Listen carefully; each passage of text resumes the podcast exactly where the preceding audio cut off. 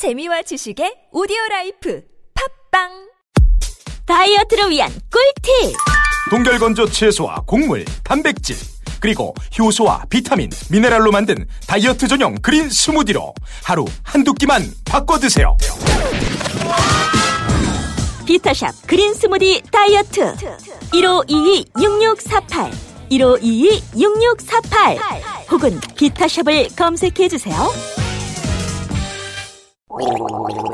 엄마 가글 했는데 입에서 뭐가 나왔어 어, 그거 올리덴탈 체크 가글이라 그런겨.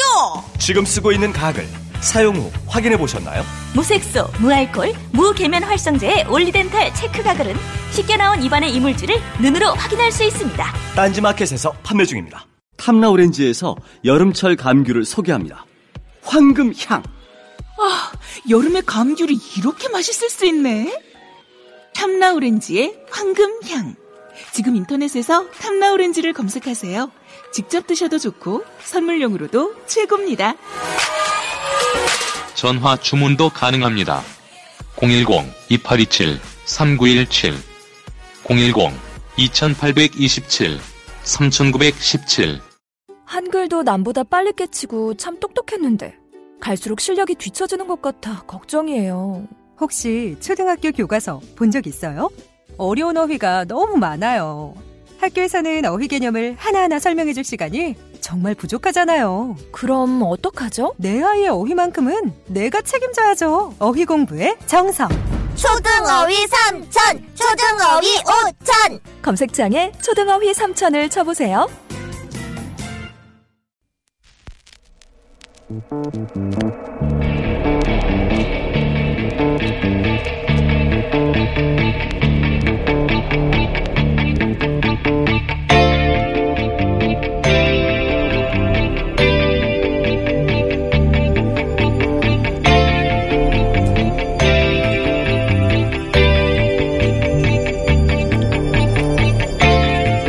안녕하세요. 김호준입니다. 강원 강릉 화재 사고로 소방관 두 명의 생명을 잃자 소방관들의 처우 개선이 필요하다는 기사가 주목을 받습니다. 이런 기사들은 매우 당연하면서도 또 한편으로는 씁쓸합니다. 지난 추경 당시 소방관 충원을 위한 예산안을 야당이 반대할 때 보수 매체는 공무원 누리기라고 비판했고 소수의 진보 매체는 야당 역시 소방관 충원을 대선에서 공약하지 않았냐며 모순을 지적했지만 나머지 대부분 매체들은 여야 충돌을 중계만 했죠. 누가 화냈다, 누가 무슨 말을 했고, 누가 언제 사과할까, 흥미진진, 이런 기사 넘쳐났습니다. 사람이 죽고 나서 그 누구에게도 욕먹지 않을 도덕적 판관이 되어서 처우 개선을 말하는 건 쉽습니다. 근데 처우 개선을 뭘로 하나요? 돈으로 합니다. 소방관 처우 개선이 며칠 전 갑자기 필요하게 된 게 아니지 않습니까? 그 예산은 막으면 안 된다고 막아선 정치 세력을 진작에 비판했어야 하는 거 아닌가요? 기계적 중립이 저절로 공평 무사를 담보하지 않습니다. 한 시대를 살아가며 유리하든 불리하든 정치적 입장이 없다는 건 비겁한 거 아닙니까? 세상 만사 정치와 무관한 진공 상태라는 게 어디 존재하기는 합니까? 어디 한가운데쯤 있는 척 좀 그만했으면 합니다.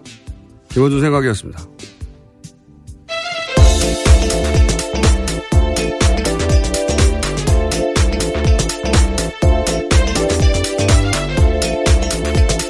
시사인의 김은지입니다.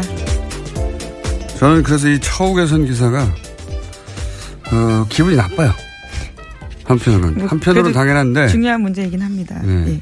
근데 처우 개선이 필요하다는 건 사실 오래전부터 제기된 그렇죠. 예, 갑자기 필요한 게 아니거든요. 그러니까 처우 개선을 막는 쪽에 대한 비판 기사를 이런 기사를 쓸 수 있다면 진작 했었어야 되는데 그런 기사는 사실은 거의 없었어요. 그때 이쪽 기사하고 저쪽 기사하고 누가 말을 했는데 누가 기분이 나빠서 뭐 이런 중계만 하고 있었지. 저는 굉장히 대다, 대단히 비겁한 태도라고 봅니다. 네. 그러다가 갑자기 사람을 죽으니까 처우 개선이 필요하다고. 예. 자, 어제 그런 기사가 많이 났길래 보다가 어떤 생각이었고요. 오늘 첫 번째 뉴스는요? 네, 트럼프 대통령의 참모들이 북한에 대한 군사 옵션을 언급했습니다. 맥메스터 국가안보회의 보좌관이 대북 군사조치 준비를 거론했습니다. 제재나 외교적 수단과 함께 필요하다면 군사적 수단 준비도 정말 긴급하게 취할 수 있어야 합니다. 라는 이야기인데요. 또 렉스 틸러슨 국무장관도 외교적 노력이 실패하면 남은 건 군사 옵션이 될 거다라고 말했습니다. 미국이 점점 양측에 전형이 돼가고 있는데, 어, 북핵 초기에 대통령이 먼저 지르고, 그리고 참모들이 수습하고, 이런 건 반복됐었죠, 여러 차례. 그러면서 미국 언론도 비판을 굉장히 많이 했어요, 이 사안에 대해서. 합도 안 맞고, 왔다 갔다 한다고. 어, 그런 비판 때문에 이제 전략을 바꾼 것 같아요.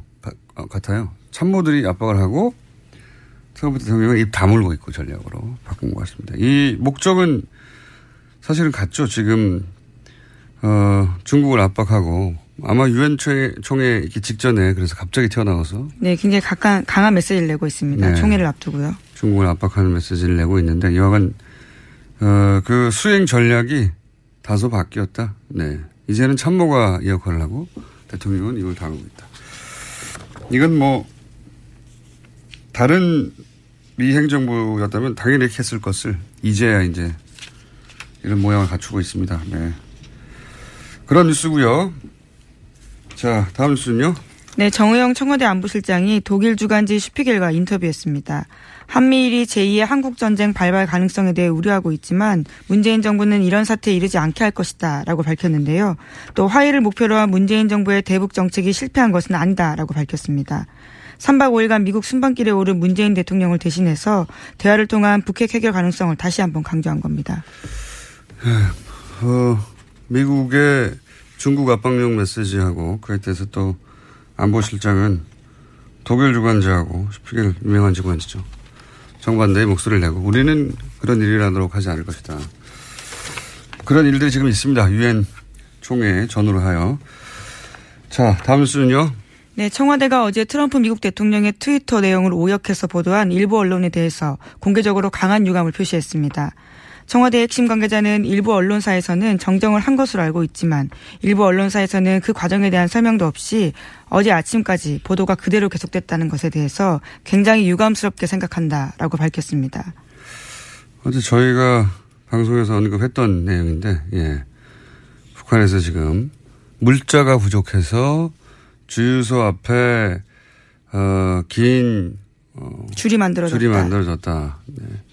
이게 이제 석유 파동 때 나온 표현으로 제가 알고 있어요. 그 이후로 이제 항상 쓰던 관용적인 표현인데 어려운 표현도 아니고 이걸 두고 이제 오역이면 실력이잖아요. 그냥 단순히 예. 어, 워싱턴 특파원이 이 정도로 오역할 정도는 잘 모르겠는데 하필 이 표현을 몰랐을 수도 있긴 하죠. 예. 그래서 의도냐, 어, 아니면 의도치 않은 오역이냐 는 제가 잘 모르겠는데 한 가지 비교적 분명하다고 보여지는 것은 뭐냐면 이 기사를 쓴 기자는 적어도 문재인 대통령의 안보관을 의심하는 사람이다. 라고 생각이 드는 게 이 문장 하나만 달랑 나왔는데 long line forming in North Korea 하나만 나왔는데 트럼프가 문재인의 러시아 사업잔 예, 송유한 사업장을 끌어들여서 트럼프가 못마땅해 한다는 상상까지 이어진 거잖아요. 예. 그래서 한미 공조가 안 되고 있다는 뉘앙스인데 이런 상상력은 그냥 나오는 건 아니거든요. 예. 어, 이런 말을 했어. 그럼 또 틀림없이 뭔가 잘못했을 거야 라고, 어, 머릿속에 있었던 거죠. 적어도. 그러니까 요 문장 하나에서부터 시작해서 러시아도 나오고, 어, 트럼프의 심기가 불편하다는 얘기도 나오고, 쭉쭉 상상력이 나와서 문, 요기 문장 하나로 기사가 나온 거 아닙니까 전체. 예, 대형 오보를 양산한 예. 거죠. 어, 쓴 기자분은 문재인 대통령의 안보관을 의심하는 혹은 뭐 못마땅해 하는 부분이 적절하 있는 것 같다는 추정을 해보고요. 근데 과거에는 이런 거 일부러 그랬어요. 예전에. 예전에 유명한 사례가 조선일보에 있죠. 인터넷 없던 시절에, 예. 주연 외신 모드를 왜곡해서. 어, 그 문장 한두 개를 가지고, 예, 뒤바꿔서 김대중 전 대통령 시절에. 그리고 잘했습니다. 그때 인터넷이 없으니까 혹은 뭐 인터넷이 아주, 어, 연결이 잘 안 되거나 또는 어, 가입을 해야 해당 기사를 읽을 수 있구나. 그럴 경우에 접근도가 굉장히 낮았을 경우에 외신을 살짝 뒤틀어서 보도한 경우 정말 많았어요. 그거 찾아내는 게 제가 전문이었거든요. 자, 다음 뉴스는요. 네, 박근혜 정부에서 45년 된 중고 미군 헬기를 구입하면서 1,500원을 썼, 1,500억 원을 썼다라는 JTBC 보도가 나왔습니다. 이 헬기 한 대 가격이 58억 원인데요. 운영 부대까지 합치면 사업비가 총 1,500억 원에 달한다고 합니다. 심지어 지난달 합동참모본부 회의에서 성능 개량 성능 개량을 해도 수명을 담보할 수 없다면서 개량 사업에서 배제하기로 결정됐다고 하는데요. 산지 3년 만에 나온 결정입니다. 심지어 해당 헬기는 GPS가 연동된 항법 장치를 제거한 뒤 판매하면서 악천 후대와 해상 임무에는 투입되지 못하고 있을 정도로 노후한 기기라고 합니다. 이게 7, 45년 된 거면 도입 기준으로 해서 한 70년대, 어, 무기거든요. 생각해 보면, 이거 포니 자동차 돌아다닐 때예요 이게. 이게, 그런데 그 포니 자동차가 제네시스 만든 시절에 수입된 겁니다. 이게 말이 안 되지 않습니까? 네. 제네시스를 이미 개발해서 움직일 정도의 시대에 와가지고 포니 타라고 들이댄 거거든요. 안 사야 되는 거군요, 절대. 예, 이거 모르고 샀겠어요? 예. 근데 이제, 이, 어, 당시 문서를 뒤져보니까 그 결정 과정의 핵심 라인에 국방장관이 있었다. 네, 그런 보도도 거죠? 있습니다. 예. 당시 국방장관이 김관진 전 국가안보실장입니다. 이분 이름이 요즘 자꾸 나오고 있어요. 네, 여기저기서.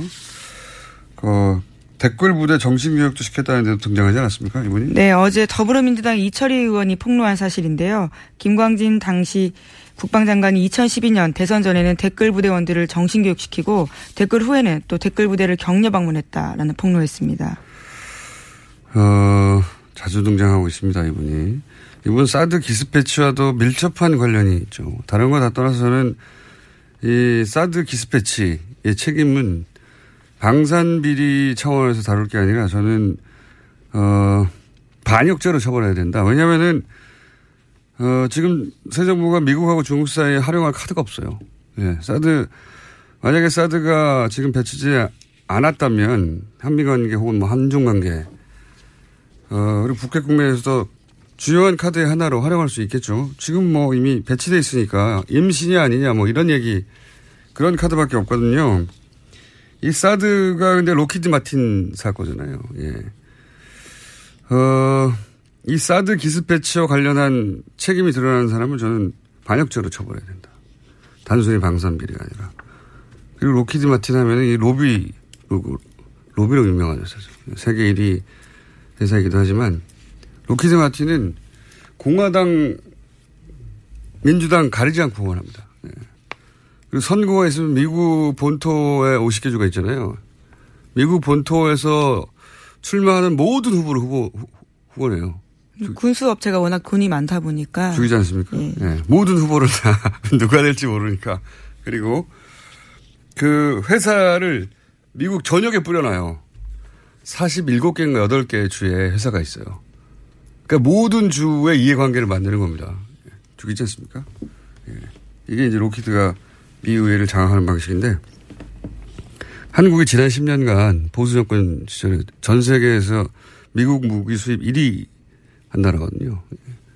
그 무기 구입 의사 결정권자들을 로키드 마틴이 그냥 뒀을 리가 없다라고 저는 생각이 들고, 어, 그 첫 번째 단초가 되는 어떤 뉴스가 아닌가 싶어요, 저는 이게. 예, 뭐 네. 좋은 무기면 살 수도 있을 텐데요. 정말 이렇게 노후화된 무기를 사서 누가 탄다라고 생각했을 경우 굉장히 위험한 거고요. 또 세금 낭비가 이런 세금 낭비도 없습니다. 이 헬기가 심지어 2003년에 단종됐다는 거 아닙니까? 그렇죠. 이게 이게 무슨 일입니까, 이게. 자, 그런 일이 있습니다. 어, 저희가 미니가 또 하나 있기 때문에 어, 블랙리스트 관련해서 또 추가 뉴스 있는 게 있는지 한번 체크하고. 네, 있습니다. 이명박 정부 시기에 국정원이 좌파 연예인 대응 TF를 만들었는데 MBC와 KBS에 관여했다는 바는 이미 말씀드린 바가 있습니다. 그런데 오늘 아침 보도를 보니까요. SBS에도 관여했다라는 건데요. 2010년 3월 국정원 TF에서는 SBS 쪽에다가 배우 김민선 씨의 출연 가능성을 원천 차단해 달라고 요청했다고 합니다. 그러한 사실들을 보고해서 수뇌부에도 알렸다고 합니다. 여기서 국정원 TF는 지금 활동하고 있는 국정원 TF가 아니라 이제 연예인들을 퇴출시키는 예, 블랙리스트를 작동시켰던 TF입니다. TF. 이명박 정부 시기예요. 거기서 이제 김선 씨를 어, 원천 차단해 달라고. 출연 가능성을 원천 차단해 달라고 요청했고요. 오도 무섭네 원천 차단. 그래서 드라마 국장과 총괄기획 CP가 캐스팅 배제를 약속했다라는 내용도 보고서에 담겨 있다고 합니다. SBS를 그냥 뒀을 리가 없죠. 예. 그러니까 모든 방송국, 뭐 케이블 텔레비전도 마찬가지였다고. 네, 엠넷에는 김제동 쇼 방영 연기를 요청했고 결과적으로 김제동 씨가 자진 하차했다고 합니다. 알겠습니다. 이분들이 그래도 소송을 당한 건 아니잖아요. 그 소송 리스트 같은 거, 여- 이분- 이분들은 블랙 리스트고, 데스노트 같은 게 있을 것 같은데요. 왜 안 나오나 모르겠어요. 어, 시간이 거의 다 됐는데, 잠깐 언급하고 넘어갈 사건 중에 하나가, 남경필 도지사 아들 마약건이 있죠. 네, 어제 계속 실시간 검색 순위를 올라갔습니다. 네. 이 사법적 결과 수사기관과 사법부가 내릴 것이고, 제가 뉴스를 보면서 그 정치적 효과 부분만 얘기하자면, 최근 바른정당의 자강파들이 연속해서 타격을 입지 않습니까? 정치적 입장 계속 축소되고 있는데, 사실 그 흐름은 황영철 의원까지 거슬러 올라가거든요. 어, 그리고, 왜냐면 황영철 의원이 지금 한 자유한국당 혁신위의 류석춘 위원장 살생부에 올랐던 인물이에요. 예. 그리고 이제 다들 아시다시피 자강파의 대표적인 이훈 대표도 사퇴했고, 그리고 유승민, 자강파인 유승민, 그리고 김무성 전 대표, 예, 대립이 있죠. 왜냐하면 유승민 대표가 비대위원장이 될 줄 알았는데 막아섰고, 그래서 나오는 아이디어가 뭐냐면 남경필 체제로 가자는 거였거든요. 그런데 이제 그 아이디어가 나온 지 며칠 만에 이제 이렇게 어, 그 아이디어도 물 건너가게 생겼죠. 예, 이게 이제 이런 흐름이 어, 우연인지 아닌지는 제가 증거가 없어서 모르겠으나 적어도 자유한국당으로의 바른정당 흡수통합 혹은 내지는 개별 입당 가능성이 이전보다 상당히 높아졌다. 예, 저는 정치 효과는 그렇다고 봅니다. 자 여기까지 하고요. 저희 이제 어, 영장 해설 전담 판사이자 심심하면 등장하시는 분입니다. 지난 시간에 저희가 어, 마무리 제대로 하지 못한 게 있어서 짧게 이정열 전 부산 판사님 전화 연결합니다. 안녕하십니까? 네, 안녕하십니까. 지난 시간에 저희가 잠, 잠시 연결했을 때 그 김명수 대법원장 청문회에서 예, 등장한 질의 중에 아, 이 질의는 어떻게 알았을까 하는 대목들이 있었거든요. 네. 네. 제가 짧게 하나만 들려드리겠습니다. 김영현 현 법무비서관이 인천지방법원 판사 재직 시절에 사표를 냈는데 수리가 늦어지자 후보자께서 법원 행정처의 모 고위 간부에게 전화를 해서 왜 사표 수리가 늦어지느냐 도대체 이유가 뭐냐라고 압력성 전화를 했다. 장재원 의원의 질의 과정에 나온 건데요. 이게 일반 법관 혹은 법관은 모르겠고 더욱 더, 어, 입법부의 의원이 알 수 있는 내용입니까 이게? 아유, 뭐, 입법부 의원뿐만 아니라 누가 알겠습니까? 어떤 통화를 했- 했고, 전화를 했고, 뭐 그런 사실을, 뭐, 통화 당사자 아니면 알 수 없는 거겠죠, 그거는. 더 나아가서 이제 법원 행정 이게 인사 관련인데요, 그죠? 네. 예, 법무비서관의 사표 수리가 제대로 안 되고 있었다는 사실은 이게 사실인지 아닌지 모르겠지만 그런 일 있었다 하더라도 그걸 알 수 있는 곳은 법원 행정처밖에 없는 거 아닙니까? 그렇죠. 그, 지금 장재원 의원도 얘기를 했지만 법원 행정처의 고위 간부에게 네. 전화를 해서라고 했지 않습니까? 그러면은 법원 행정처 고위 간부일 거 아닙니까? 누군가 적어도 법원 행정처의 정보를 자유한국당에 준 거 아닙니까? 이게 지금 그것뿐만 아니라 상당히 의심이 가는 부분이 상당히 좀 많은데요. 네. 그러니까 지난번에 그 말씀 주셨을 때 제가 뭐 좀 특별히 의심이 가는 사람이 있다라고 말씀드렸었잖아요. 네네. 그 의심의 근거는 뭐였나요?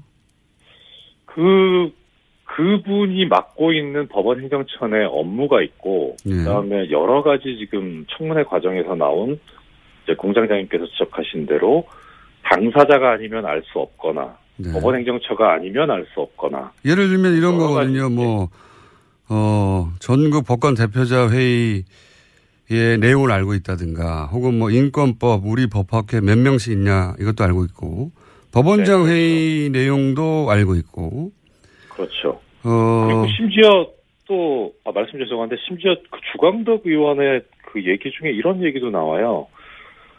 9월 3일 날 이 김명수 대법원장 후보자가 인사청문회 준비를 하기 위해서 이제 별도의 사무실을 꾸려가지고 준비를 하고 있는데 네. 9월 3일 날 인사청문회 준비 사무실로 어, 법관들이 몇 명 방문을 했다고 합니다. 네. 그 방문한 사람이 누구인지도 알고 있더라고요. 대단하네요. 예. 그 제가 이 사안에 대해서 다시 한번 여쭤보려고 한 이유는 뭐냐면, 예. 어, 그 김명수 대법원장 임명을 막기 위해서 누군가가 법원 내 누군가가 특정 네. 정당과 결탁했다. 이거는 사실은 입법부 사법부의 상권 분립에도 어긋날 뿐만 아니라 그런 정보를 누군가 법원 행정처 양승태 대법원장 체제 하에서 줬다면 그건 큰 문제 아닌가요? 일단 공무상 비밀 누설이 될 수 있고 형사 범죄가 될 수 있고 그다음에 지금 이런 그 직무상 알게 된 비밀을 누설했기 때문에 그 과정에서 나오는 거 당연히 징계 사유가 되고요. 그 여기에 대해서 또 주광덕 의원이 상당히 의미심장한 얘기들을 많이 합니다. 저기 지금 제 국회 국회 속기록을 가지고 회의록을 가지고 말씀을 드리고 있는데요. 네. 여기에 보면은 지금 법관들로부터 얘기를 듣고 있다. 법관들로. 이런 얘기를 하, 예. 예. 그리고 그 다음에 그 공장장님께서 말씀하셨던 전국 법원장 회의가 있는데요. 네. 그때 법원장 회의 때 회의록이 있냐 없냐를 가지고 그 청문회 초반에 상당히 여러 공방이 오갔었거든요. 네. 근데 결국은 이제 회의록은 없는 없다라고 그 법원행정처 기획조정실장이 얘기를 합니다. 그래서 아마 네. 없는 것 같아요. 그리고 다만 이제 주광덕 의원이 뭐라고 얘기를 하냐면 여기에 관해서 계속 이제 녹음 파일이 있다는 얘기를 하거든요. 녹음 파일. 예, 그러니까 이 기조실장이 뭐라고 얘기를 하냐면 어, 회의록은 작성을 하지 않는데 근데 다만 그때 어, 이그 보고서를 만들기 위해서 심의관이 비공식적으로 녹음을 하- 하기는 했다 메모도 하고 녹음한 사람이 좋네요. 자, 판사님, 어, 저희는, 굉- 저는 굉장히 저는 중요, 그렇게는 말 못해요. 저는 중요한 문제라고 생각하는데 아무도 거론하지 않아서 다시 한번 짚어봤고요. 오늘은 여기까지 해야 될 것 같습니다. 미니어서. 네. 다시 한번 네. 시간을 마련하겠습니다. 저는 이 문제가 중요한 문제인 것 같아서요. 저도 자. 그렇다고 생각합니다. 오늘 말씀 감사합니다. 예, 안녕히 계십시오. 이정열 판사였습니다. 자, 네. 안녕, 안녕히 가세요. 예, 시사인 김은지였습니다. 감사합니다. 아, 또 떨어졌어. 너 또 입사 시험 봤어? 아니, 차량용 핸드폰 거치대 말이야. 여러 개 사봤는데 실패의 연속이야. 떨어지고, 시야 가리고, 운전석에서도 멀고, 뭐 좋은 거 없을까? 싼 것만 찾으니까 그렇지. 제대로 된 거 하나 사서 편리하게 쓰는 게 더 낫지. 그런 게 있어? 그럼 있지. one, two, three 할 때 two. 힘 세다 할 때 힘. 투, 힘. 투 힘? 두 배로 힘이 세다는 건가? 네이버 검색창에 투 힘을 검색해 보세요. 장실 장실 굿모닝 화장실 바나 바나 굿모닝 바나나 미궁 대장사랑 혈중 콜레스테롤 개선과 배변 활동 원활에 도움을 줄 수 있는 건강기능식품 광고입니다. 대장사랑에서 전하는 추석 사은행 써 저수지에서 돈 퍼내 듯 감사 선물을 펑펑 써 드립니다. 검색창에 미궁 대장사랑. 골반 잡자 바로 잡자 바디로직. 허리 통증 바로 잡자 바디로직. 몸매 교정 바로 잡자 바디로직. 자세가 좋아지는 골반 교정 타이즈 바디로직 검색창에 골반 교정 바디로직 삐딱한 남성 골반 허리에도 역시 바디로직입니다. 바디로직의 효과를 못 느끼셨다면 100% 환불해드립니다. 자세한 환불 조건은 홈페이지를 참조하세요.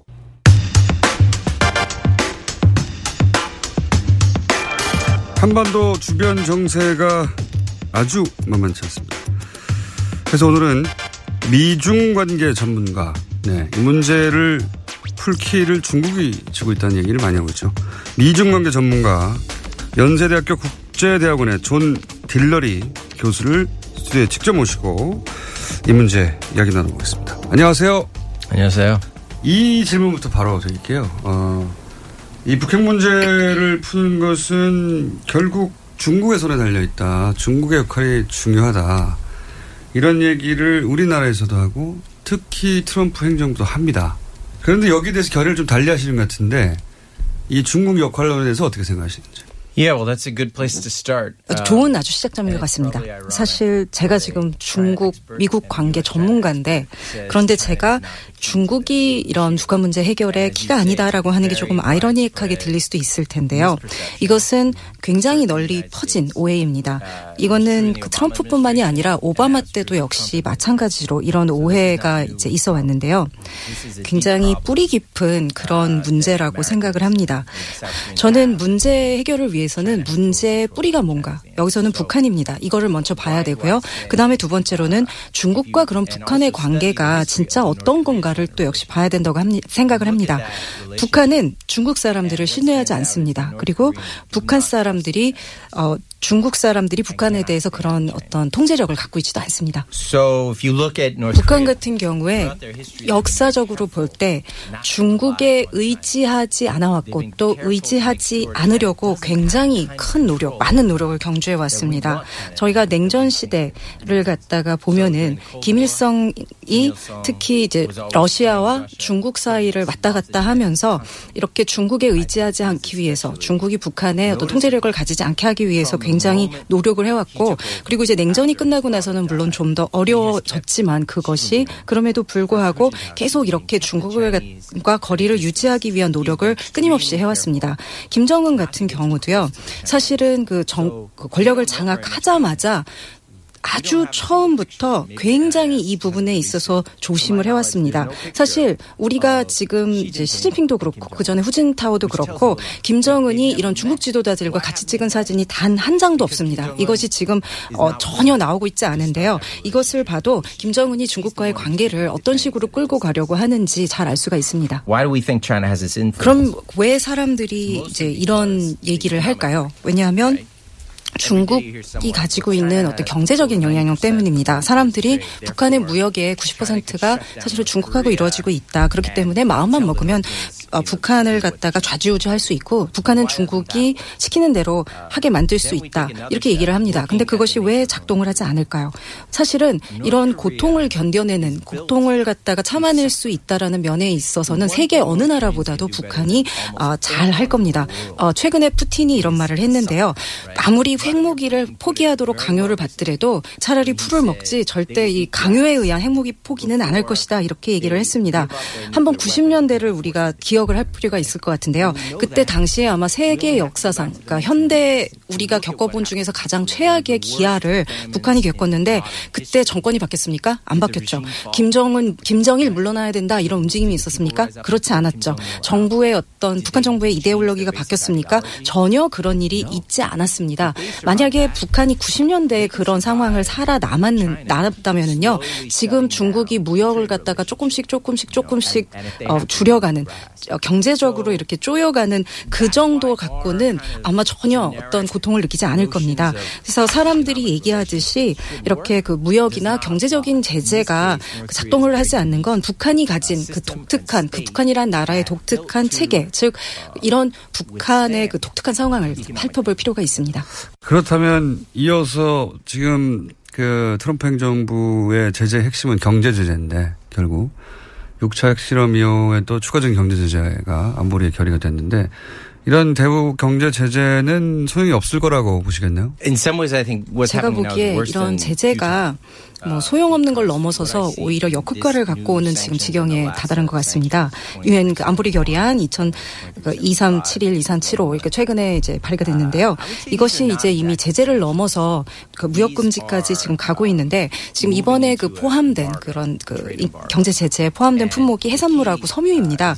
근데 지금 아마도 모든 사람들이 지금 북한에서 그 합법적으로 지금 정상적으로 그 일반 북한 주민들이 참가하고 있는 경제 활동이 이게 아마 중심일 거다. 해산물이랑 섬유 이런 거에 대해서는 아마 다 동의를 하실 겁니다.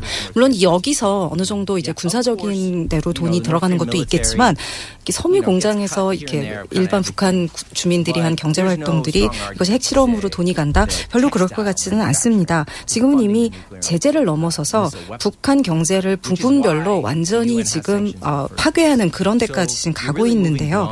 절대 핵무기를 포기하지 않을 겁니다. 오히려 핵무기를 더 붙잡도록 그렇게 만들 뿐만이 아니라요. 더 큰 문제는 북한에 있는 그런 그 민간인들, 아무 죄 없는 민간인들의 고통이 굉장히 커질 수밖에 없다라는 겁니다. 지금 노동신문이 이미 매일매일 이런 경제 제재에 대해서 얘기를 하고 있습니다. 그러면서 이것 때문에 우리가 얼마나 지금 고통받고 있고 그리고 이러한 그 북한에 가난한 인민들이 이런 그 어민들 또 섬유 공장에서 일하는 사람들이 고통받고 있느냐 이런 얘기를 계속하고 있기 때문에 그리고 이것이 미국의 이런 적대적인 제재 때문이다. 이렇게 얘기를 하고 있죠. 그렇기 때문에 그 리고 또 이것이 이런 그 고통이 어떤 면에서는 지금 미국의 정책 때문이라는 것도 또 일견 맞는 얘기이기도 합니다. 그러니까 이제 서구 자본주의적 논리와 사고방식으로 북한을 굴복시킬 수 있다고 생각하는 데서 오는 오해인 것 같아요. 어, 이렇게, 어, 자기들의 경제활동을 어렵게 만들고 돈도 안 돌고 하면 손을 들 것이다. 이런 생각에서 이런 정책을 들고 나온 것 같은데 이제 그런 정책은 통할 리가 없다고 말씀하신 거고. 한 가지를 더 여쭤보자면 그러면 전술핵 같은 지금은 이제 경제적 관점에서의 압박이고 그렇다면 전술핵 같은 군사적 측면에서의 압박, 전술핵 재배치와 같은 이런 건 통할 거라고 보시는지. Bringing nuclear weapons, U.S. nuclear 전 weapons 굉장히 back 어리석은 결정이라고 생각을 합니다. 어리석을 뿐만 아니라 위험합니다. 그러니까 사실은 지금 굉장히 이렇게 열이 받은 상태에서 뭔가 지금 확 굉장히 이제 급박하게 돌아가는 상태에서 사람들이 이제 나쁜 결정을 할 수가 있는데 그런 경우가 아닌가 생각합니다. 지금 이렇게 엄청난 파괴력을 가진 무기를 서로한테 이렇게 가지고 대치를 하게 되면 어쩌면은 서해안에서 저희가 봤었던 서해에서 있었던 그런 사태 그러다 보니까 그것이 결국은 정말 전투까지 가게 되는 그런 사태가 일어날 수가 있습니다. 중요한 거는 실제로 우리가 얻을 게 아무것도 없다는 겁니다. 북한이 만약에 핵무기를 진짜로 쓰고 그리고 어떤 전쟁 도발 행위를 할 경우 실제 그 순간 북한에 미국의 핵무기가 비오듯이 쏟아지게 될 거다라는 것을 북한이 이미 잘 알고 있습니다. 근데 그런 상황에서 과연 이것 이 우리가 생각하는 것처럼 이런 핵무기가 역할을 할까요?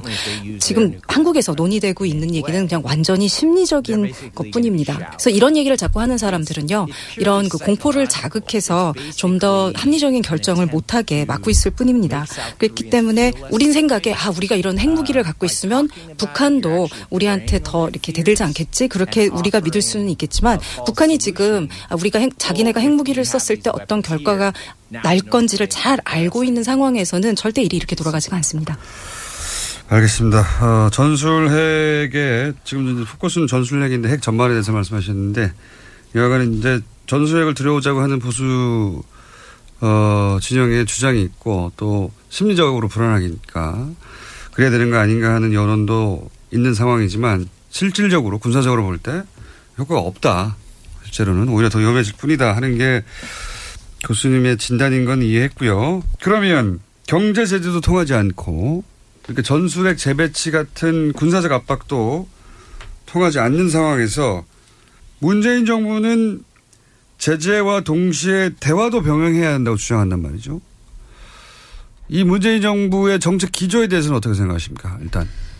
Uh, President Moon is in a tough spot. 사실 지금 문 대통령의 상황이 참 어려운 건 사실입니다. 문 대통령도 분명히 이런 그 제재 정책을 원하지 않으실 거라고 보고 지금까지 또문 대통령이 해왔던 이런 그 기조와도 사실은 맞지가 않고 또 문 대통령이 그리고 싶은 대북 관계 그림도 이것은 아닐 것이라고 생각은 합니다. 그런데 제가 보기에도 문 대통령이 지금 이렇게 쓸 수 있는 패가 참 별로 없는 것 같습니다. 좀 주도적인 역할도 못 하고 있고 북한 김정은과 지금 트럼프 간에 있는 이런 심리적인 갈등, 분쟁이 너무 사실 심하기 때문에 지금 문 대통령이 그 협상 테이블에 어떤 그 테이블에 앉을 사실 여지조차 지금 없는 것 같습니다. 지금 상황에서는 그러면 그 다음 단계가 뭐가 될 수 있을까에 사실 생각을 해봐야 될 것 같은데요. 이런 북한하고 트럼프 사이에 뭔가 조금 돌파구가 심리적인 갈등, 감정적인 갈등이 조금 깨지고 나면 아마 그러면 조금 뭔가 숨을 쉴 수 있는 뭔가 해볼 수 있는 여지가 생길 수 있을 것 같습니다. 제가 근데 여기서 좀 궁금 한 거, 제가 아직 잘 모르겠는 거는요. 문 대통령이 실제로 북한과의 어, 대화를 위해서 얼마나 노력을 하고 있는가. 물론 말은 그렇게 할 수 있습니다. 지금 우리가 대화에도 늘 가능성을 열어놓고 있다 이렇게 말은 할 수 있는데요. 예를 들어서 오바마 행정부도 말은 그렇게 해왔지만 글쎄 실제로 그렇게 정말 대화를 위한 노력을 했다? 그건 아닌 것 같습니다. 북한이 그런 냄새는 기가 막히게 잘 맡습니다. 진짜 상대편이 우리랑 대화를 하고 싶어? 아니야? 그거를 잘 맞는데 이제 문 대통령이 그럼 실제로 여기서 얼마나 이거 진짜 의지를 가지고 있는가. 그러니까 예를 들어 서 이 뒤에서 이런 백 채널로 뒷 채널로 실제로 아 우리가 지금 고위급 인사를 갖다 대화를 위해서 보낼 준비가 되어 있어 이런 메시지를 보내고 있는지 그거는 알 수가 없습니다. 저는 지금은 이런 어떤 대담한 접근이 필요한 시점이 아닌가 이제 그렇게 생각을 하는데 실제로 그럼 이런 노력이 얼마나 이루어지고 있는가 의지가 있는가 문 대통령의 이거는 글쎄 저는 여기에 대해서는 저도 지금 답이 없는 상태입니다. 저도 지금 사실은 지금 하신 질문에 대해서 굉장히 생각은 많이 하고 있는 중이기도 합니다. 자, 그러면 중국 전문가, 그리고 국제관계 전문가가 보기에도 문재인 대통령 손에 쥐어진 패가 너무 없다. 사실은 그 패를, 어, 이전 보수 정권이 다 없애버렸어요. 어, 사드도 하나의 패가 될 수 있는데 이미 배치가 돼버렸고. 그 사실은 잘 알겠습니다. 그런데 이제 말씀을 듣고 보면 결국 경제 제재로도 군사적 제재로도 이건 돌파가 불가능하다. 대화로 풀긴 풀어야 하는데 핵심은 문재인 정부가 정말로 대화를 원하느냐 절실하게 얼마나 그것까지는 정확하게 모르겠다고 어, 말씀하신 건데 대화로 풀긴 풀어야 한다면 언제쯤 과거 역사나 지금 진행 상황이나 파악하고 계신 계신 정세를 볼 때 대화는 언제쯤 시작될 거라고 보십니까? It's important because until 사실 이 in 대화라는 게 이미 옛날에 시작을 했었어야 했습니다. 이미 늦었다고 할 수 있는데요. 그렇다면 우리가 근데 대화라고 말은 참 쉽게 하는데 일단 그럼 대화가 정말 뭔지 그리고 이게 왜 중요한지 우리가 왜 해야 하는지 그거를 먼저 살펴봐야 할 거라고 생각합니다. 그런데 대화라는 거는 결국은 실제적인 관계를 맺기 위해서 하는 거지 이 물론 관계를 맺기 위해서는 근본적으로 본질적으로 물론 대화가 있어야 합니다. 이런 대화 없이 관계를 맺는 것은 불가능하죠. 그렇지만 우리가 실제로 해야 되는 거는 이런 말을 하는 것이 아니라 중요한 거는 관계를 맺기 위해서라는 거. 그것을 갖다가 우리가 많이 잊고 있는 것 같습니다. 어, 이 국면을 풀 수 있는 본질을 말씀하신 건데 결국은 관계가 없다 지금은 실제 이전 정권에서 어, 개성공단을 폐쇄한다든가 대화를 완전히 단절하고 채널을 없애버린다든가 또는 어, 사드를 도입해버린다든가 하는 결정들이 관계를 끊겠다는 메시지였죠 실제. 관계가 완전히 끊어졌는데 결국 관계를 복원해야 된다고 말씀하시는 거잖아요. 동의하는데 이거는 북한이 패를 쥐고 있어요, 현재. 북한이 언제 나설 것 같으냐, 예, 손을 맞잡을 것 같으냐 하는 전망에 대한 질문입니다. I think if you track what they're saying, 그 사실 좀 북한이 아, 얘기하고 있는 거를 들어보면은요 이미 사실은 표면에 많이 노골적으로 얘기하고 있는 게 있습니다. 지금 트럼프한테 보내는 메시지가 전략적인 균형이 바뀌었다. 우리가 없었던 거 지금 이제 우리 있거든. 핵이라는 게 있기 때문에 이제 전략적 균형을 바, 이 바뀌었다는 미국에서는 이것을 이제 게임이 완전히 바뀌었다 이렇게 표현을 많이 하는데요. 우리 옛날에 없던 거 이제 있, 있는 이 현실을 받아들이고 우리하고 관계를 이러한 새로운 현실의 기반을 두고 시작을 하자 이 얘기를 하는 겁니다. 물론 미국 입장에서는 어머 너네 행복이 있니? 그래 참 잘 됐구나 기쁘다 이렇게 받아들일 수는 없겠죠. 맞습니다. 그러니까 이런 지금 모든 이런 템포 박자 를 북한이 사실은 컨트롤하고 있고 거기에 대해서 서울도 그렇고 중국도 그렇고 어, 미국도 그렇고 거기에 좀 끌려다니고 있는 사실은 그냥 반사적으로 대응만 하고 있는 그런 상황이기는 합니다. 그래서 지금 미국에서 많이 쓰는 표현 중에요. 어, 공이 이제 내 쪽으로 왔다 이런 표현이 있습니다. 테니스에서 이제 나오는 말인데요. 저는 이것보다는 이런 테니스의 비유보다는 이걸 현재 상황을 축구의 비유를 하고 싶습니다. 축구에서 이제 공이 상대편이 갖고 있는데 우리가 그것을 뺏어와야 합니다. 그래서 우리가 공을 가지고 북한이 우리 쪽에 이렇게 좀 끌려올 수 있도록 우리가 당길 수 있도록 그렇게 해야 됩니다. 그럼 이제 어떻게 해야 될까요? 역시 대화밖에 없을 텐데요. 지금 사실은 북한은 한국이 아니라 완전히 미국에 지금 지- 집중하고 있는 상태입니다. 사실 북한 역사에서 이런 상황이 북한한테 기회가 주어진 적이 없었어요. 미국이 정말 온전히 북한에 이렇게 관심을 보여주고 있을 때 CIA가 북한 문제로 매일 대통령한테 보고를 하고 미국 언론도 매일 이 문제를 얘기를 하고 모든 사람들이 미국의 국민들이 뭐 뭔지는 잘 모르지만 EMP라는 굉장히 끔찍한 무기가 있는데 이게 지금 당장 우리 도시 위에서 덴버 에서 뭐 어, 시- 샌디에고에서 터질 수도 있어. 막 이렇게 다들 두려워하고 있습니다. 아, 북한이 역사적으로 기다려왔던 꿈이 실현된 건데요. 그렇기 때문에 결국은 이 공을 훔치는 작업이 미국에서 이루어져야 됩니다. 실제로 지금 미국에서 이제 뭐 메티스가 이런 일을 할 거다 얘기도 있고 어쩌면 우리가 전혀 모르는 그러나 대통령의 신뢰를 받는 누군가가 고위 인사가 우리가 모르는 조용한 이런 대화를 시도할지도 모르는 얘기가 있는데요. 이런 게 만약 근데 일어난다면 실제로 벌어진다면 문재, 문재인 대통령, 문재인 행정부는요, 여기에 얼른 뛰어들 준비, 최대한 빨리 뛰어들 준비를 하고 있어야 합니다. 그래서 이거 시작되는 대로 또 역시 북한과 남한 간의 어떤 관계가, 대화가 시작될 수 있도록 준, 만반의 준비를 하고 있어야 한다고 생각합니다. 알겠습니다. 아, 전반적으로 동의하고요. 한편으로는 트럼프는 이 상황을 즐기고 있다는 인상도 저는 개인적으로 받아요. 그러니까 마치 쿠바 사태를 해결한 케네디처럼 자신이 이 상황을 해결하는 역사의 구세주로 등장하고 싶어서 오히려 이 긴장을 즐기고 강화시키고 하는 면도 없지 않아 있는 것 같다. 없지 않아 있는 게 아니라 있는 것 같다. 매우 많이.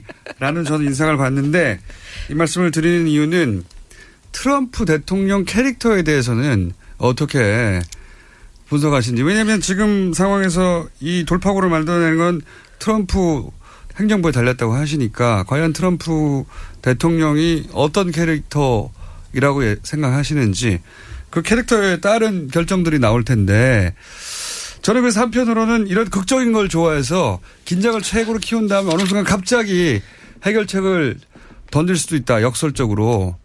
뭐 이런 생각도 하거든요. I agree. I think that's insightful 사실 observation. 미국 사람들이 이런 큐바 사태에 대해서 지금 얘기를 많이 하고 있습니다. 근데 그 아, 이게 또 큐바 사태가 왔나 봐 하고 얘기를 하는데 분명 두려움도 있지만 또 어떤 흥분도 그 안에서 같이 감지가 됩니다. 정말 이 트럼프 대통령이 이 순간을 즐기고 있다라는 그 판단 맞다고 생각하는데요. 나 이제 진짜 대통령 된 것 같아. 나 이제 여기 앉아서 이 수천 명의 목숨을 갖다 좌지우지하고 있어. 어 멋져. 아마 이러고 있지 않을까 합니다. 사실 트럼프 대통령의 그 커리어를 갖다 쭉 보면은요. 사, 실은 사업가라기보다도 배우였습니다. 이 사람이 미디어를 어떻게 이제 다루는지 어떻게 하는지를 봤을 때 이 사람은 훌륭한 연극 배우이지 사실 사업가가 아니라고도 할 수 있는데요. 여기에 있어서 정말 탁월한 사람입니다. 이것 때문에 이 모든 사람들의 기대와 예상을 깨고 대통령이 될 수가 있었던 건데요. 북한도 또 역시 이런 그 드라마의 연극에 아주 탁월합니다. 어떻게 보면요. 트럼프와 김정일의 이런 그 매치가 이보다 더 좋을 수는 없지 않나. 완벽한 저는 쌍이 아닌가 생각을 하는데요.